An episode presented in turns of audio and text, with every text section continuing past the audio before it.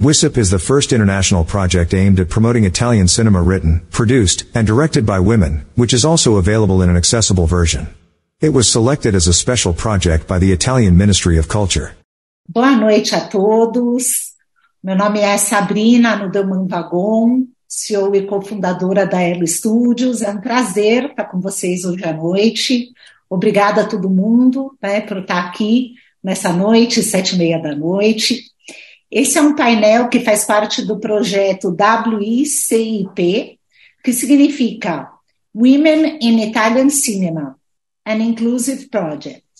O WICIP é um projeto criado por Angela Brudenzi e Federico Spoletti e apoiado pelo Ministério de Cultura italiano, com Lege d'Or, Subit, Access, Urcatch and My Movies.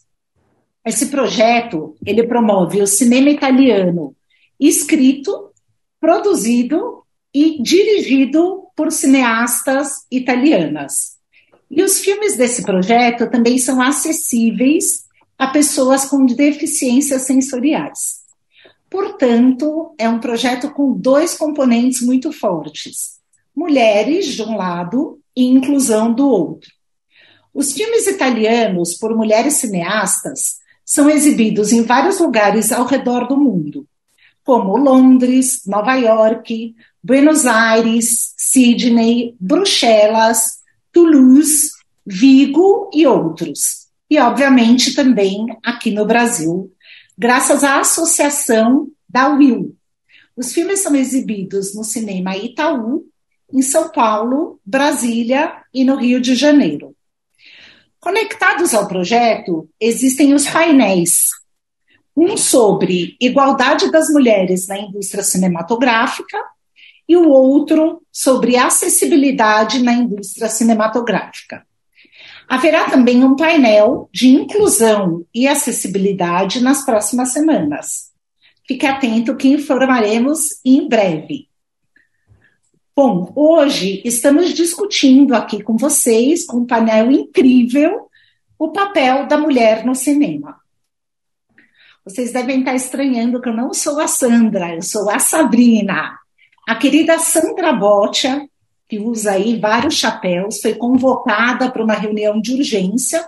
Então, eu prometo dar o meu melhor aqui para substituí-la, mas se ela conseguir, ela vai entrar no meio do painel.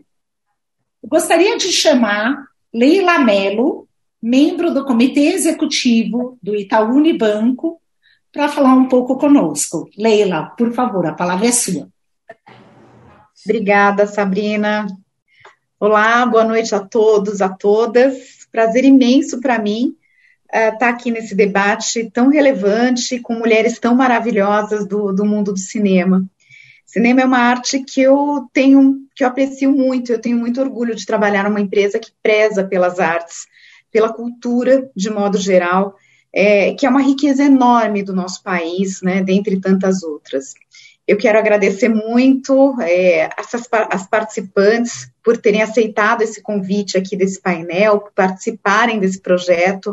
Você, Sabrina, a Minon Pinho, nossa atriz Maria Gal, também a nossa presidente da UIL, a Silvia Fazio, uma amiga muito querida, e o pessoal do Espaço Itaú de Cinema, na pessoa da Beatriz Schmidt, é, que fizeram realmente acontecer essa mostra que é tão especial, uh, e os filmes estão aí disponíveis para vocês de 10 a 13 de novembro.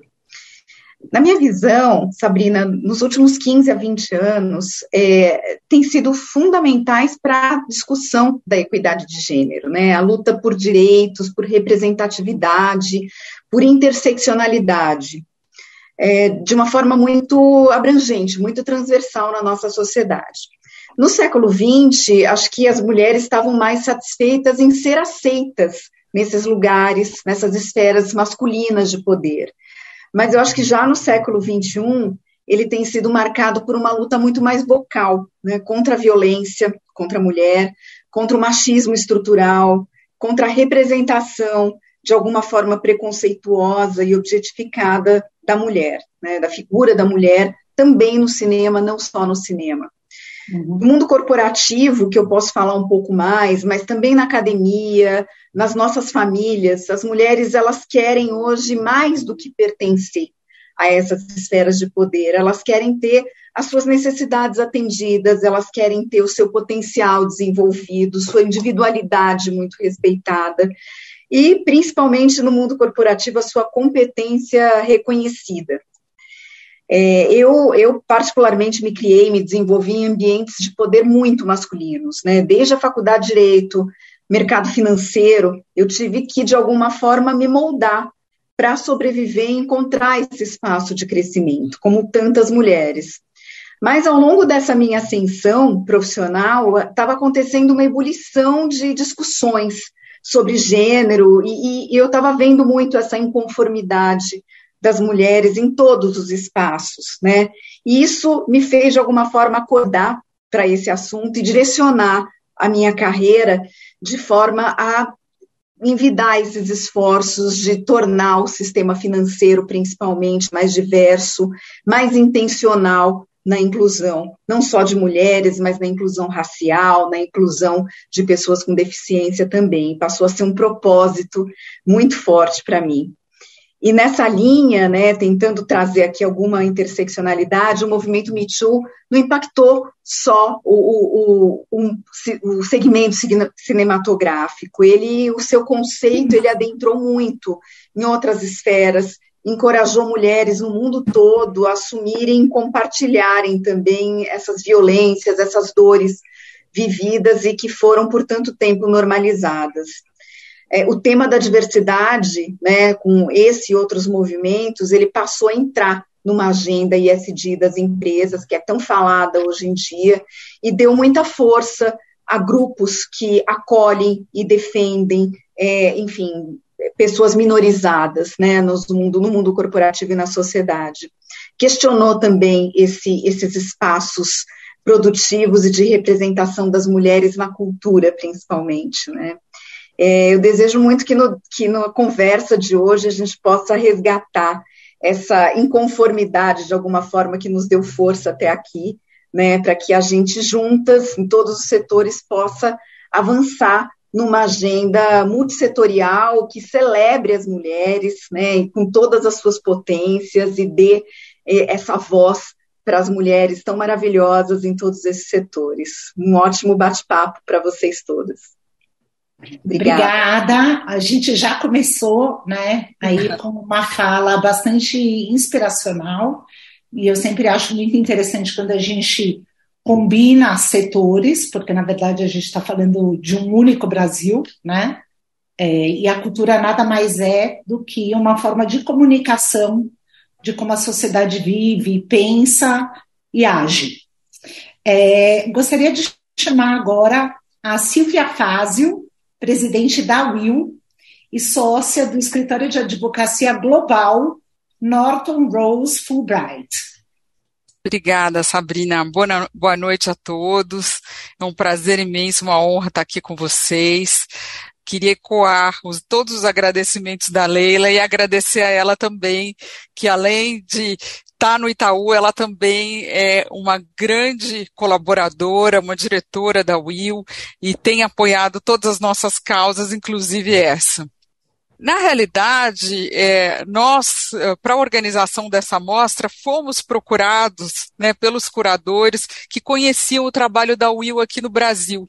Né? A WIL é uma organização totalmente sem fins lucrativos que visa promover a mulher latino-americana, a ascensão da mulher latino-americana no mundo e aqui no Brasil. A gente tem inclusive uma pesquisa anual que está tá, agora está em campo agora, que é feita em conjunto com o jornal Valor Econômico, e é uma pesquisa para medir o que as empresas têm feito é, de todos os setores para melhorar para melhorar a ascensão feminina uh, em seus setores, né? Praticamente aí o que nós chamamos de uma competição do bem, porque a gente, ao final da pesquisa, a gente premia os setores, né? E fica aqui a proposta provocação, porque a gente ainda não tem o setor, é, o setor das artes representado. A gente não tem a indústria de cinema representada na nossa pesquisa. Já estamos aí na quarta edição, fica a provocação. Espero que nos próximos anos a gente passe a premiar também o setor do cinema como um setor que promove é, mulheres à alta liderança. E por que, que, é tão importante uma amostra como essa? Né? Ela, ela a, a meu ver, ela engloba dois aspectos. Um, a questão dos negócios. Né, existe o negócio do cinema e a gente precisa ter líderes, ter líderes femininas, ter líderes femininas pretas representando a gente, representando a nossa sociedade, dando voz para a nossa sociedade ali no negócio do cinema. E também, ao mesmo tempo, tem a questão da arte em si, né? Porque a arte, ela traduz a sociedade, os valores da sociedade. Foi muito interessante, ontem à noite a gente teve a exibição do filme e a Bia Schmidt falou para mim, é, ah, esse filme ele tem uma visão muito, tem um olhar muito feminino. Né? Qual o impacto da gente ter mais filmes com o olhar feminino, como isso pode influenciar a nossa sociedade, porque a gente, na Will, a gente fala tanto, a gente bate tanto na tecla, né, que o mercado de trabalho foi construído de homens para homens, também a cultura muitas vezes foi construída de homens para homens, né? Então a gente precisa ter uma cultura que foi construída de, com mais diversidade em todos os seus aspectos, para que a nossa sociedade seja representada e para que esses valores sejam difundidos através da cultura, que é um instrumento tão poderoso de comunicação.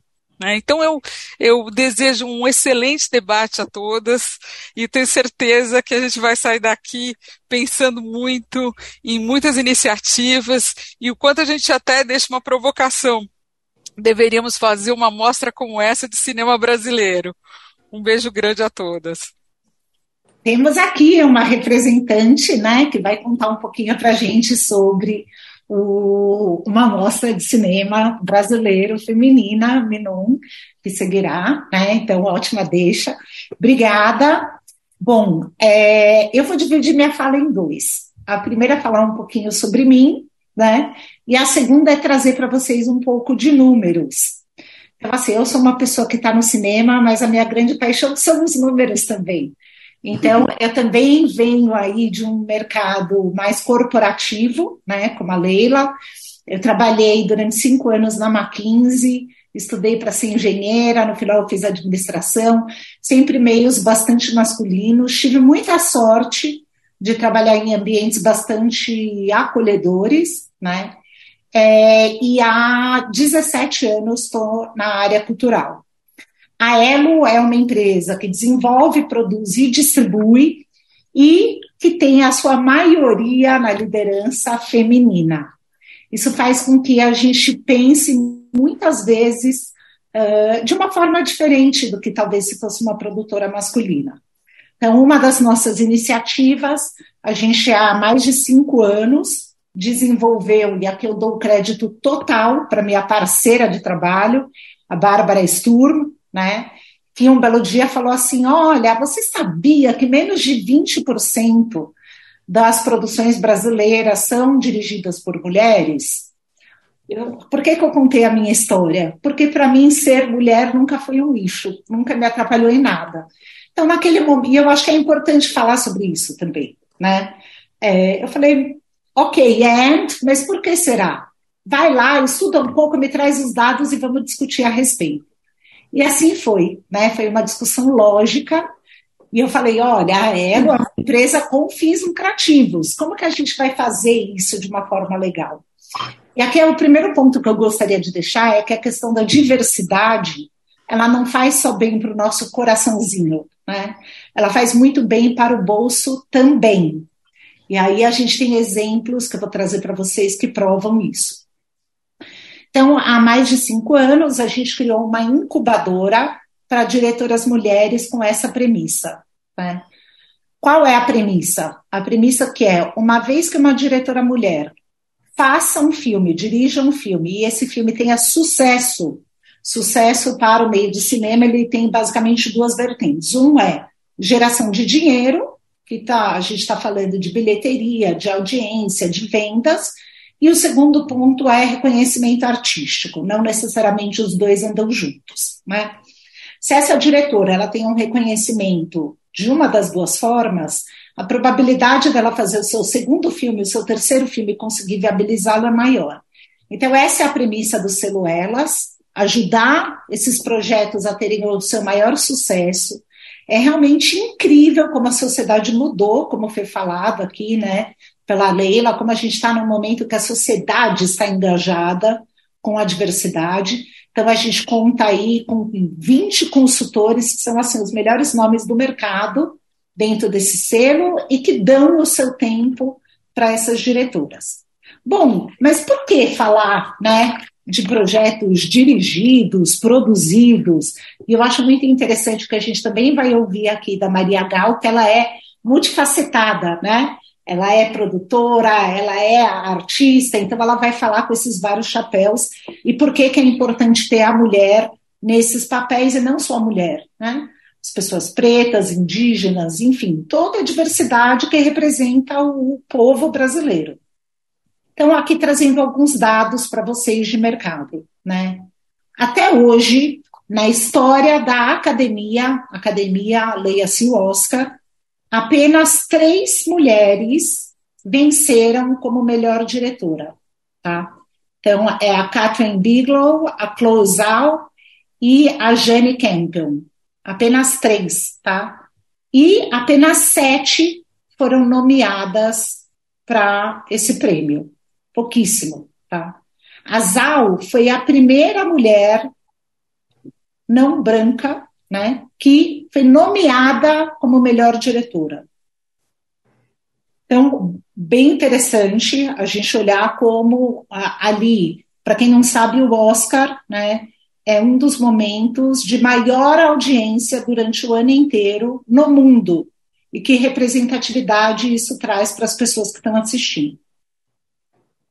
Aí a gente vai para outra informação bastante interessante, né? É, basicamente, quando a gente olha dados mundiais, né? A gente tem um dado aqui de 2019 que a maioria dos filmes você tem 70% dos homens falando para 30% das mulheres falando. As mulheres, em geral, elas estão ali quietinhas, durante o filme, tá? E existe um teste, que é o teste de Bechdel, que é bem interessante, e que ele faz perguntas básicas, né? Ah, tem duas mulheres que conversam entre si no filme? Tem ou não tem? Elas estão falando ah, de alguma coisa que não seja homem, meu marido, meu namorado, meu pretendente. E número três, elas têm nome. É a Sabrina e a Sandra, é a Sabrina pasmem-se, menos de metade dos filmes dos últimos anos passam nesse teste. O que, que a gente está comunicando ali? A gente está comunicando que a mulher não tem relevância, portanto, ela não tem nome, e quando ela tem, o maior interesse da vida dela é falar sobre o namorado, o marido, o casamento. É isso que a gente está comunicando para a sociedade e isso está mudando. Eu sou uma pessoa otimista, né, foi super bem colocado aqui pela Leila, é uma construção, como tudo, e a gente está melhorando sim, quando a gente pensa em representatividade. Outra informação interessante é quando a gente olha para o mercado americano, especificamente, para o Center for Study of Women in Television and Film, é sempre importante olhar a televisão, olhar o VOD, que hoje é, abrange uma audiência maior do que o cinema, né? Dados aqui de 2020 sobre o setor de televisão nos Estados Unidos. A gente tinha apenas 30% de mulheres quando a gente junta todos os key roles, né, os, as atividades principais uh, dentro de, do audiovisual. Criativos, diretores, roteiristas, producers, né, é, ou seja, ainda é, é bastante inferior ao número dos homens, né? E aqui, uma coisa bem interessante é que em 2020 foi o recorde do número de roteiros escritos por mulheres, que chegou a 28%. Por que é interessante olhar a atividade do roteirista? Né? É, aí é uma visão bastante pessoal, né? e acho muito interessante a gente ter aqui duas produtoras, né? E uma, que é a Maria Gal, que ela, ela é também uma creative, porque a gente tem duas peças fundamentais no cinema, além da direção. A primeira é o roteirista. Quem nunca ouviu o poder da caneta? Eu sempre fui do poder da caneta. Deixa que eu faço a ata. Quem faz a ata está decidindo que história quer contar, né? E o segundo grande poder é o produtor. Por quê? A tendência do ser humano é buscar pessoas iguais. Essa é a tendência natural. A gente busca um espelho. Então, assim, muitas vezes vocês podem ver, né? Uma liderança masculina vai buscar ter pares, ter a, a, as funções-chave que sejam masculinas. Talvez não por acaso a Elo, todo mundo brinca e fala, as mulherada da Elo. A Elo é formada por mulheres, né? E mulheres que eu diria de personalidade forte. Então, a gente tende a buscar uh, pares, né? Por onde a gente vai. Agora vem a informação que eu estava mais querendo falar para vocês, que é assim: ah, tudo bem, olha, eu tenho uma produtora para ganhar dinheiro, deixa a ONU fazer isso, deixa a Ancine fazer isso, I don't care, né? Querido, querida, você está enganado, né? A diversidade vende, tá? Se você acha que esse blá blá blá de ONU não é para você, então eu vou trazer aqui uma referência da McKinsey. McKinsey, para quem não sabe, é uma consultoria estratégica, está aí mais no campo da Leila e da Silvia do que no, no campo aqui nosso artístico. E de acordo com a McKinsey, as empresas que têm diversidade na alta liderança das empresas, ela tem o maior ganho, ela tem indicadores financeiros melhores. Nossa, que interessante. Segundo dado interessante, né? De, de acordo com o livro Startup Nation, para quem não sabe, Startup Nation fala um pouco do, do poder de inovação da, do país Israel, né? É, e muito do poder de inovação ele está baseado na diversidade. Então, a diversidade é um país jovem, com pessoas que vieram da Rússia, da Ucrânia, do, do Egito, e essa diversidade faz com que nasçam mais ideias e mais inovações. A mesma coisa acontece no cinema, tá? Então, assim, vamos lá, números americanos, tá? É, fonte, Center for Study of Women in Television and Film. Em 2018, os filmes que tiveram né, no seu cast, no, no, no seu elenco, é, de 20% a 30% de minorias, que eu nem diria minorias, diria grupos subrepresentados, né? Uh, no seu elenco, eles tiveram uma performance de bilheteria muito melhor que a média. Tá? Segundo ponto, os filmes que tiveram no seu elenco de 40% a 50% de grupos subrepresentados no seu elenco, agora essa informação é facinha de entender. A maioria foi vendido para mercados internacionais. Entendeste? Agora vou trazer para vocês um pouco de dados de Brasil, né? Então, assim, a expert realmente aqui de mercado brasileiro, que tem feito aí um papel muito forte na liderança feminina, vai falar também um pouco para vocês de política pública, é a Menon, mas trazendo aqui algumas informações, né? É, quando a gente olha uh, o número de filmes brasileiros dirigidos por mulheres, os dados são um pouco antigos, né? A gente fica ali em 2017 e 2018, mas gira por volta de 20%. Olha que interessante. Eu tenho esse grupo mais da parte artística e também na parte corporativa.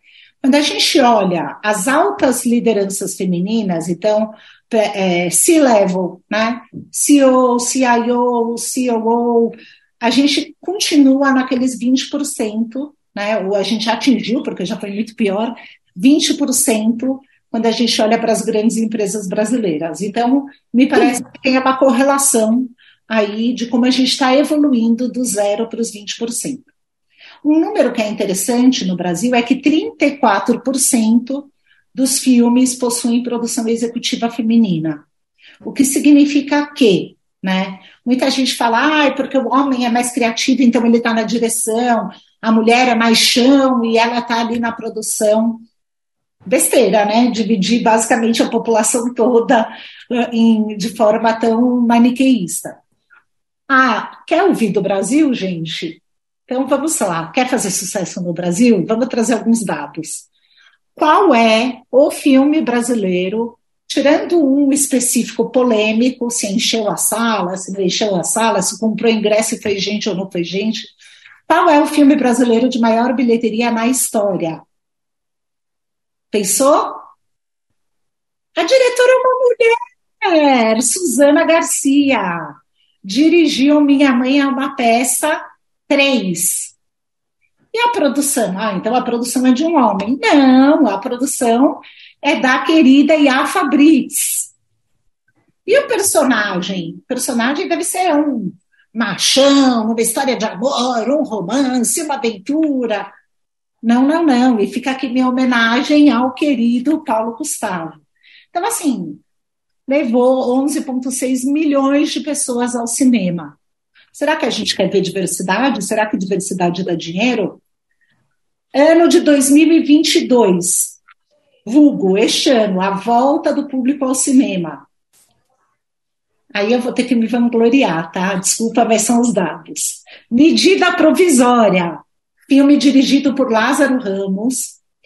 Mais de 800 profissionais pretos envolvidos maioria na frente e atrás das telas, levou quase 500 mil pessoas para a sala de cinema. Você está falando 11 milhões e 500 mil. Sim, o mercado de cinema mudou, tá? Mas 500 mil significa muito para um ano pós-pandemia, com VOD, com mercado mudado. E foi a segunda maior bilheteria nacional do ano e a melhor performance por sala dos top five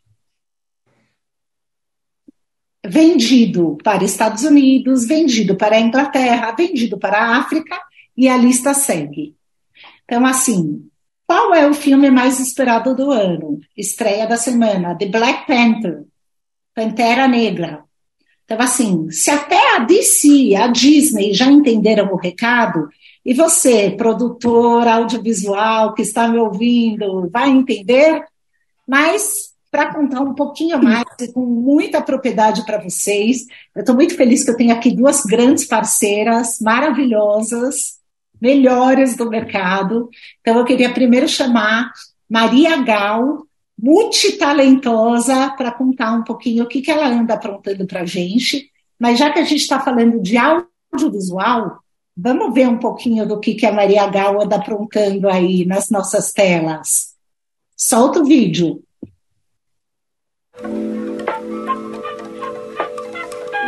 A gente se acostumou a ouvir a nossa história contada e recontada apenas por vozes brancas. Quantas pessoas pretas você vê ao seu redor? Tomando um drink enquanto olha o cardápio? Quantas na reunião de diretoria em cargos de liderança? Quantas como protagonistas de novela quando você liga a TV? E olha só quem eu trouxe para essa conversa, Liliane Rocha. Obrigado pela presença. Gal, uma emoção estar tá aqui com você. Minha amiga Érica Malunguinho, deputada estadual de São Paulo. Muito axé, Gal, pra gente, axé. Faz olho. Nosso convidado de hoje estuda os hábitos de consumo dos brasileiros há mais de 20 anos. Renato Meirelles vice-presidenta do Clube de Criação de São Paulo, Gabriela Moura. Aranha, seja muito bem-vindo. Eu que agradeço mais uma vez. Mais uma gravação, quase finalizando aí os seis episódios de Preto no Branco. Esse momento nada mais é do que o nosso momento de reescrever a nossa história. Como é que a ideia de democracia racial tirou a responsabilidade dos brancos em relação às desigualdades raciais no Brasil. Desafios que foram surgindo durante a minha caminhada como atleta. O sonho que em algum momento ele nos é roubado. Privilégio branco, justamente através do mito da democracia racial. Já tem cotas, só que para brancos. Tenham mais pretos donos de agência que montem suas empresas. Que a gente possa, em cada esquina, ver florir Marielles, Moas, Macotas. Ela é mu, ela é mu, ela é Welemu.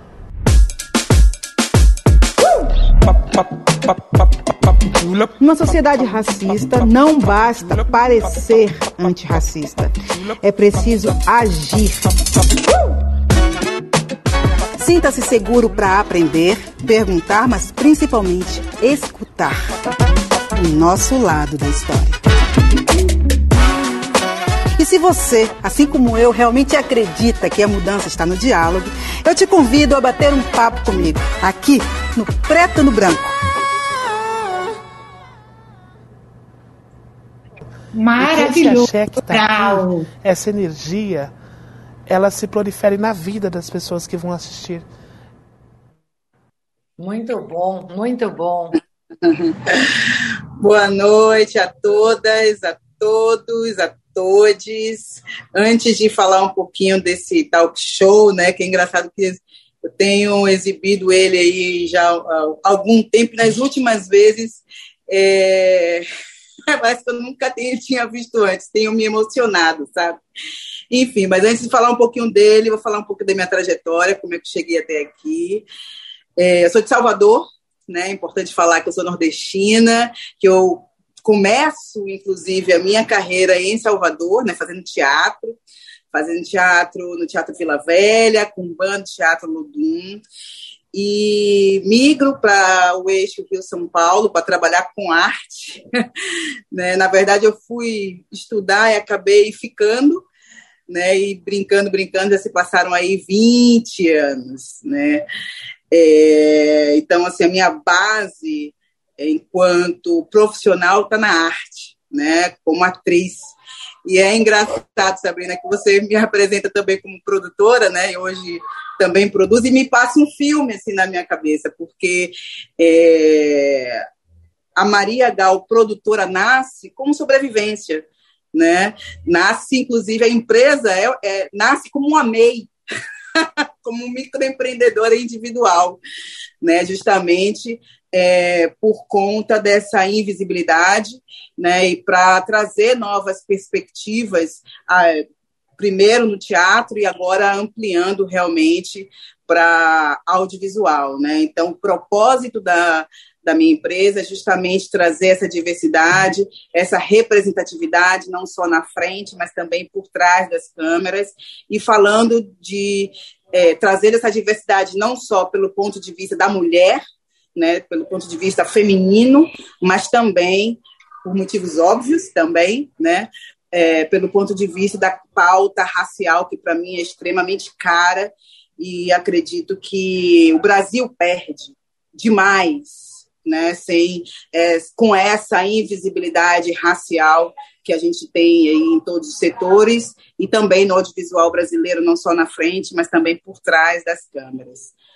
Bom, esse programa, falando um pouquinho do preto no branco, é, ele não existiria se não tivesse aí uma grande empresa acreditando na importância desse programa. Estamos falando aí de uma das maiores empresas de aço do mundo, que é a Gerdau, e que acreditou né, na liderança de uma mulher negra. Né? Vocês viram ali os números, a gente teve aí 58% de, da equipe negra, 45% da equipe feminina e 76% da equipe feminina formada por profissionais negras, inclusive na direção, com Kelly Castilho, no roteiro, na, na produção, enfim. Então, é, é importante falar é, que se não tivesse uma empresa que acreditasse não só no potencial desse programa, na importância desse programa, mas também que ele poderia ter sido liderado por uma mulher negra como eu, certamente a gente não teria essa diversidade, né, essa representatividade aí por trás das câmeras.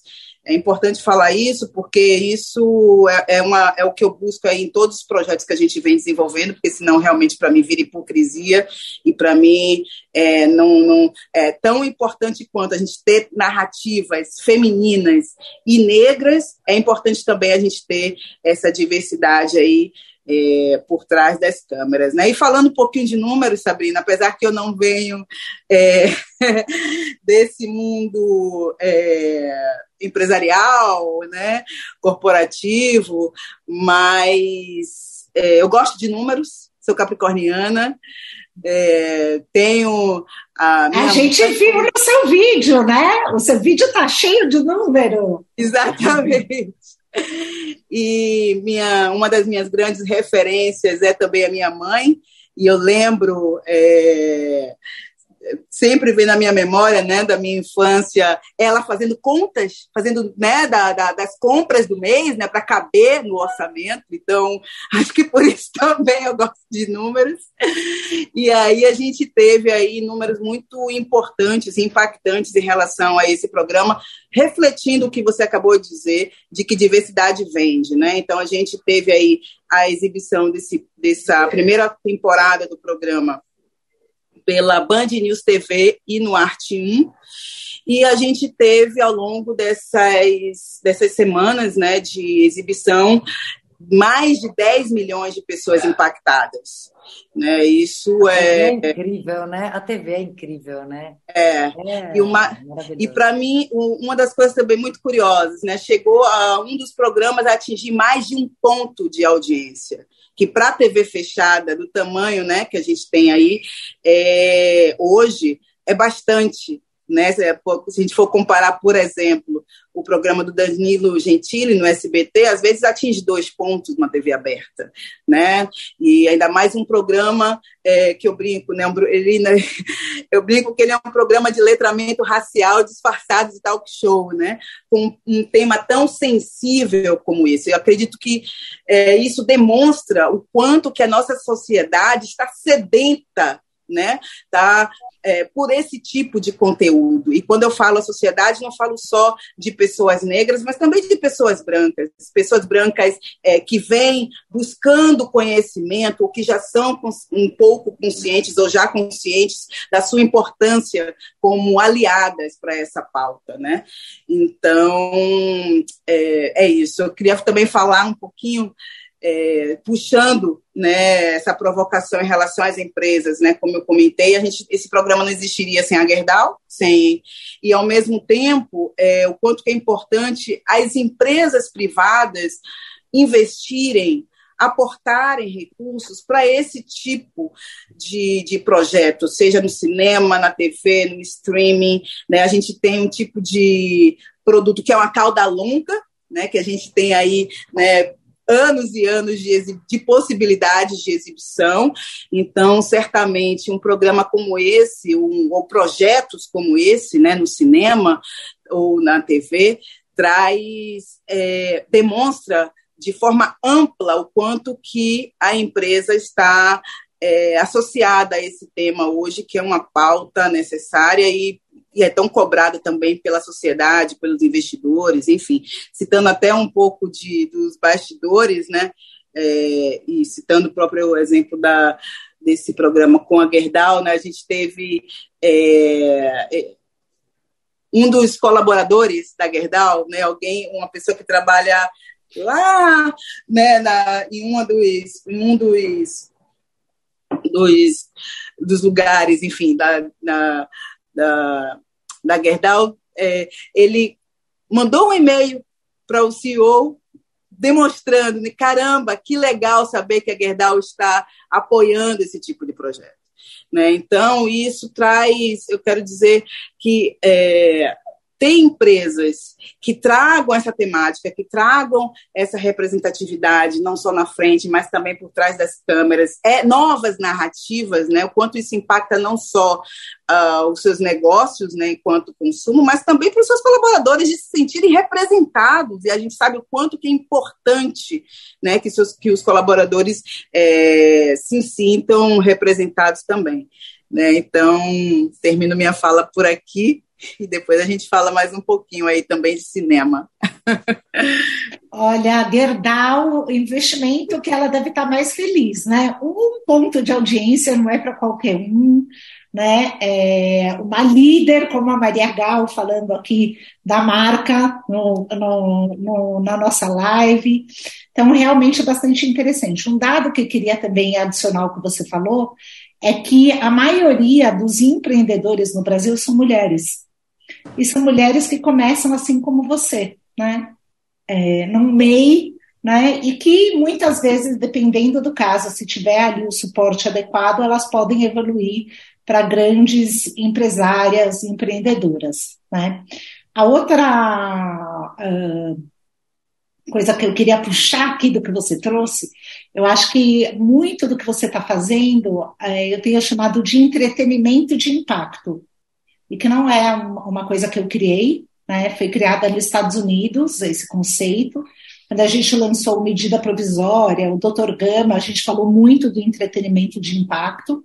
E o entretenimento de impacto ele parte de uma premissa que a gente vive numa sociedade dividida. Ah, não, o Brasil não, né? É, vivemos numa sociedade dividida, que a gente dialoga dentro da nossa bolha e que muitas vezes é difícil você quebrar muros, né? E que o entretenimento ele consegue quebrar muros. Então, como que ele consegue quebrar muros? vai ter gente que vai assistir o programa, né? Porque realmente quer é, e está sabendo, né, o que está ali por baixo, né? Quer se nutrir daquele conhecimento e tem gente que não. Quero ver um talk show, deixa eu ver. Ah, olha, ela sabe entrevistar tão bem, né? Que legal. Então, eu estou ali pelo entretenimento, para um momento de prazer, de fã. Durante aquele processo, talvez eu vou me identificar com alguém que está falando alguma coisa, vou parar para pensar, talvez eu vou quebrar crenças e talvez o último momento ali eu vou tomar uma atitude diferente. Então, esse é o poder do storytelling e do entretenimento. Muito legal o que você está fazendo, e não é para menos que está tendo todo esse sucesso. Mas agora eu quero chamar uma outra fera que está aqui com a gente, eu nem sei como apresentar. Gente, ela é uma amigona minha há muito tempo. Além de ser minha amiga, ela é diretora do Festival Internacional de Mulheres do Cinema de São Paulo. É também produtora de filmes de enorme sucesso internacional. Criou programas de roteiro. É metida na política do audiovisual até aqui é das exatas, é das humanas, e antes de tudo é uma mulher incrível. Uau! Mas, Menon, Pinho, hum. né, você tem tantos chapéus que eu queria te pedir para falar um pouquinho para a gente sobre todas as iniciativas que você vem tocando, pensando na política audiovisual relacionada à diversidade, incluindo o festival, mas não somente. A palavra é sua.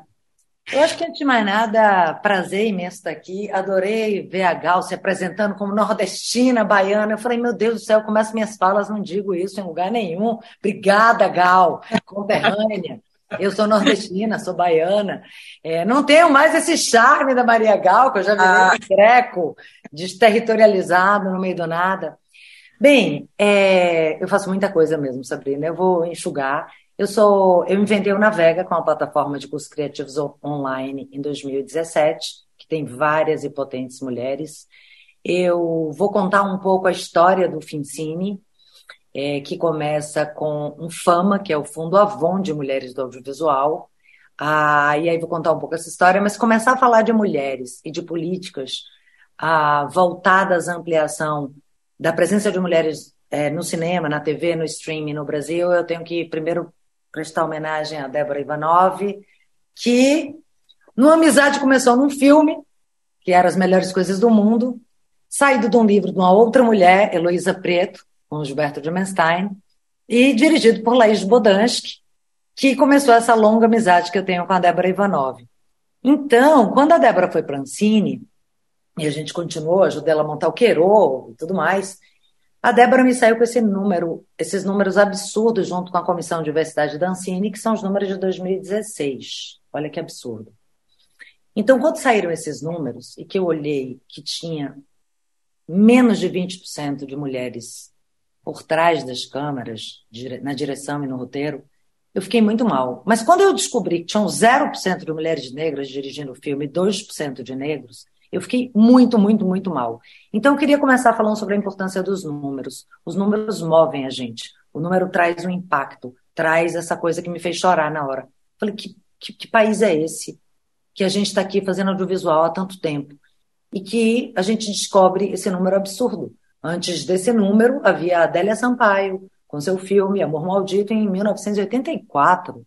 Então você começa a entender um pouco do tamanho do desafio que a gente tem nesse país. E nessa época não existia política de diversidade da Netflix, nem da Amazon. Não existia política de diversidade na Globo. Então esses números, assim, tão notadamente divulgados como, são, como estão hoje. Então, esse número me impactou muito. E eu falei, eu não sou ativista de rede, já era, à época eu já era velha para isso, imagina agora. Falei, não sou ativista de rede, e eu, como eu me especializei lá muito atrás no desenvolvimento de políticas de investimento privado para várias empresas, fiz com gás, claro, Avon, muitos projetos, projetos de investimento, projetos de editais, eu falei, eu vou procurar a Avon, porque tem um buraco imenso aqui. E ao invés de ir para as redes, eu vou levantar dinheiro para fazer filme de mulher, porque é a única coisa que eu consigo fazer para dormir em paz. E fui aí. Foi incrível que a gente criou com Carolina Gomes, a época lá, e a, a Fernanda, e a empresa comprou essa ideia de alocar todo o seu investimento incentivado em filmes feitos por mulheres. Então, nasceu o Fundo Avon de Mulheres no, no Audiovisual, Fama. E isso foi um, um barulho imenso. E então começamos a botar, e já com esse recorte forte de gênero, The Company of Women, The Company for Women, e, e, e aquilo tomou uma proporção. Eu lotei, enfim, uma sala da é, Flag CX, foi toda a indústria cinematográfica, os produtores para lá, a gente fez esse lançamento e abrimos esse edital. Investimos primeiro em filmes de pessoas é, com um grande montante de, de fama para chamar atenção e depois investimos em vários novos talentos. E nessa brincadeira já havia um recorte racial muito sério para cobrir com as, essas questões. Então foi dinheiro. Aí começaram a aparecer essas deusas. Sabrina Fidalgo, a gente investiu, é, entrou Safira Moreira, nomes que estão super festejados hoje em dia. Enfim, isso me dá uma felicidade imensa. É, e daí a gente montou essas comissões, que isso aí é bem importante falar também, que é a necessidade de ter nos festivais e nas, no, nas seleções comissões mistas e, e, e, equânimes também, formadas por homens e mulheres, porque isso faz uma diferença absurda. Então, quando a Débora trouxe esses números lá, junto com a turma da nasceu isso e imediatamente a Avon me perguntou, e aí, como é que a gente dá visibilidade a isso? Eu falei, vamos fazer um festival. Mal sabia eu que festival é um negócio que você faz um ano, faz outro ano, faz outro ano. E aí nasceu o FIM, o Festival Internacional de Mulheres no Cinema, que na sua última edição, é, para provar que existe talentos negros, trans, PCD, espalhados por esse Brasil, a gente teve 45% de filmes de mulheres negras numa seleção de mega qualidade nesse país que 38% dessa população é formada por mulheres negras, tem um é quem sustenta esse país há não sei quanto tempo, com esses filhos, com esse lugar que não tem pai. É uma doideira isso na sociedade. E 45% de mulheres brancas, fora as. E tive a honra de ter um assunto que me interessa sobremaneira, que é a primeira mulher indígena com um, um, um longa-metragem, que é a Graciela Guarani, uma coprodução internacional. Então, eu sou extremamente entusiasmada por esse assunto. Ali eu me colei na Débora, a gente é, começou a fazer os seminários aqui em São Paulo, aconteciam na Ancine, o seminário da Ancine aconteceu abrindo o primeiro fim, em 2018. Depois a gente fez novas edições. Antes aconteceu esse, é, a gente trouxe a Ellen Tesley para cá, do selo Ilist, Bestel, né? Então tem essa importância que eu acho que é essa representatividade, ela garante números econômicos, claro, como a Sabrina bem provou aqui. Eu acho que tem uma questão que é muito importante, que é a construção de, do universo simbólico, que o cinema tem esse poder imenso, né, é, de construir imaginários. É algo que a Ellen Tesley e, a, e, e várias lideranças dizem que se você não pode ver isso, você não pode ser isso. Eu me lembro que se não fosse a Mônica, do Maurício, que vamos falar de outro filme produzido por mulheres, que foi um grande sucesso ano passado, é, se não fosse a Mônica, eu acho que eu não seria a pessoa que eu sou hoje. Aquela pessoa, diante de todas as dificuldades, sai derrubando é, pega seu coelhinho e sai por aí. Eu não seria quem eu sou se não fosse a poderosa Isis, entendeu? Aquilo ali para mim, no meu imaginário. Então, que super-heroínas são essas? Que mulheres sofridas são elas, essas? Que mulheres que superam são essas? E daí, isso vale para toda essa gama de diversidade. Como que você tem uma pessoa que tem algum tipo, é, pessoas com deficiência diversas que se veem na tela de formas totalmente livres de estereótipos. Então, libertar é, o cinema dos estereótipos normalmente associados é, um, é uma meta muito forte do festival, do Festival Internacional de Mulheres no Cinema, é uma buscar filmes de mulheres, e aí eu queria aproveitar essa fala aqui para parabenizar essa iniciativa de trazer todos os filmes dessas italianas que eu quero trazer todos para o meu festival que vai acontecer no ano que vem, é, e dizer que a gente tem necessidade absurda de novos números. Isso ficou paradão lá no meio do. Não quero entrar em questões políticas, mas acaba sendo uma questão política, de terem desaparecido os números federais sobre a real situação da diversidade no cinema hoje. Eles eliminaram os recortes de raça e gênero. E isso é algo que eu espero, sinceramente, e vou deixar aqui essa encomenda aqui no YouTube, que fica para sempre. E vou, a gente tem militado, e eu acho que isso vai acontecer, para que na entrada do governo Lula agora a gente volte a ter esses indicadores. Os indicadores são fundamentais. Isso é uma coisa que eu gostaria de falar. Então a gente precisa de indicadores para saber como enfrentá-los. Se você vai para a direção de fotografia, que é um lugar basicamente ocupado por homens aqui no Brasil, mas também em todos esses índices europeus e, e, e dos Estados Unidos, a gente tem 7% de mulheres na direção de fotografia. E aí se vai, aí vai passando por áreas e vai, isso vai é, se complicando. Minha meta é nada menos que 50%. E não adianta vir me dizer que a gente faz filme ruim, porque os homens também fazem filme ruim. A gente quer brigar pelo direito de fazer também filme ruim. Não, é, eu vou te interromper, porque eu sei dos seus vários chapéus, a gente está aqui quase esgotando o nosso tempo, mas eu queria que você falasse um pouquinho né, da carta que você é, desenvolveu e dessa essa nossa última mensagem, né, terminando então, aqui o nosso, a nossa live. Então, para acabar aqui, acabou de acontecer uma coisa muito bacana. A Débora Ivanov, que eu falei, montou um grupo de lideranças femininas do audiovisual brasileiro, onde estão todas as mulheres superpoderosas lá, de, com ampla diversidade. A Gal faz parte, é, a Juliana Vicente faz parte, e ela conseguiu uma coisa muito bacana que é uma carta compromisso junto com a ONU Mulheres, que acabou de ser lançada na Mostra de Cinema de São Paulo, com a presença das, de grandes produtoras nacionais, o que faz muita diferença. Estava lá a Golani Filmes, estava lá a Conspiração, estava lá a O2 e estava lá a Pródigo, que tem feito extensivamente conteúdos para o streaming e também conteúdos que têm históricos de conteúdo de sucesso no cinema. E essa carta as produtoras todas, eu vou pedir agora, a turma da produção aqui, que coloque o link que eu coloquei ali, que se você é produtor e está assistindo aqui, pode participar. A ONU vai acompanhar esses números e essas produtoras que quiserem aderir vão fazer esse compromisso de diversidade, de equidade. E eu acho esse um fato muito auspicioso para as nossas lutas e espero ter cada vez filmes de mulheres, inclusive eu e a Sabrina produzimos várias coisas com protagonismo feminino, e lançamos numa parceria longa que a gente tem, Talian Kelevich, Marina Abramovic, e enfim, por conta dessas mulheres, hein, rodamos o mundo, hein, Sassá?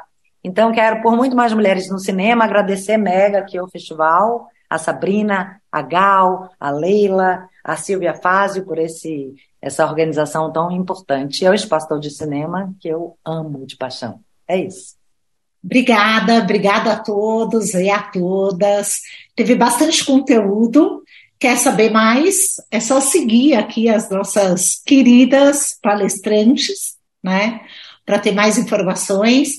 Também esperamos, né, você, né, no programa da Maria Gal, assista, né? Com certeza.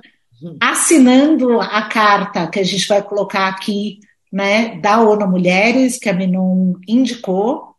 E muito obrigada, muito obrigada a todos. Ano que vem a gente está de volta com números, né? A gente Com descobriu, certeza. isso daqui era uma live para falar de cinema, mas eu descobri que todo mundo tem um pezinho lá na matemática, né? Sim, com certeza. Obrigada. Boa Beijo, noite. obrigada, boa noite a todos e a Boa todas. noite. Boa noite, gente. WISIP is the first international project aimed at promoting Italian cinema written, produced, and directed by women, which is also available in an accessible version. It was selected as a special project by the Italian Ministry of Culture. Fred Film Radio. 24 7 on Fred.fm and smartphone apps.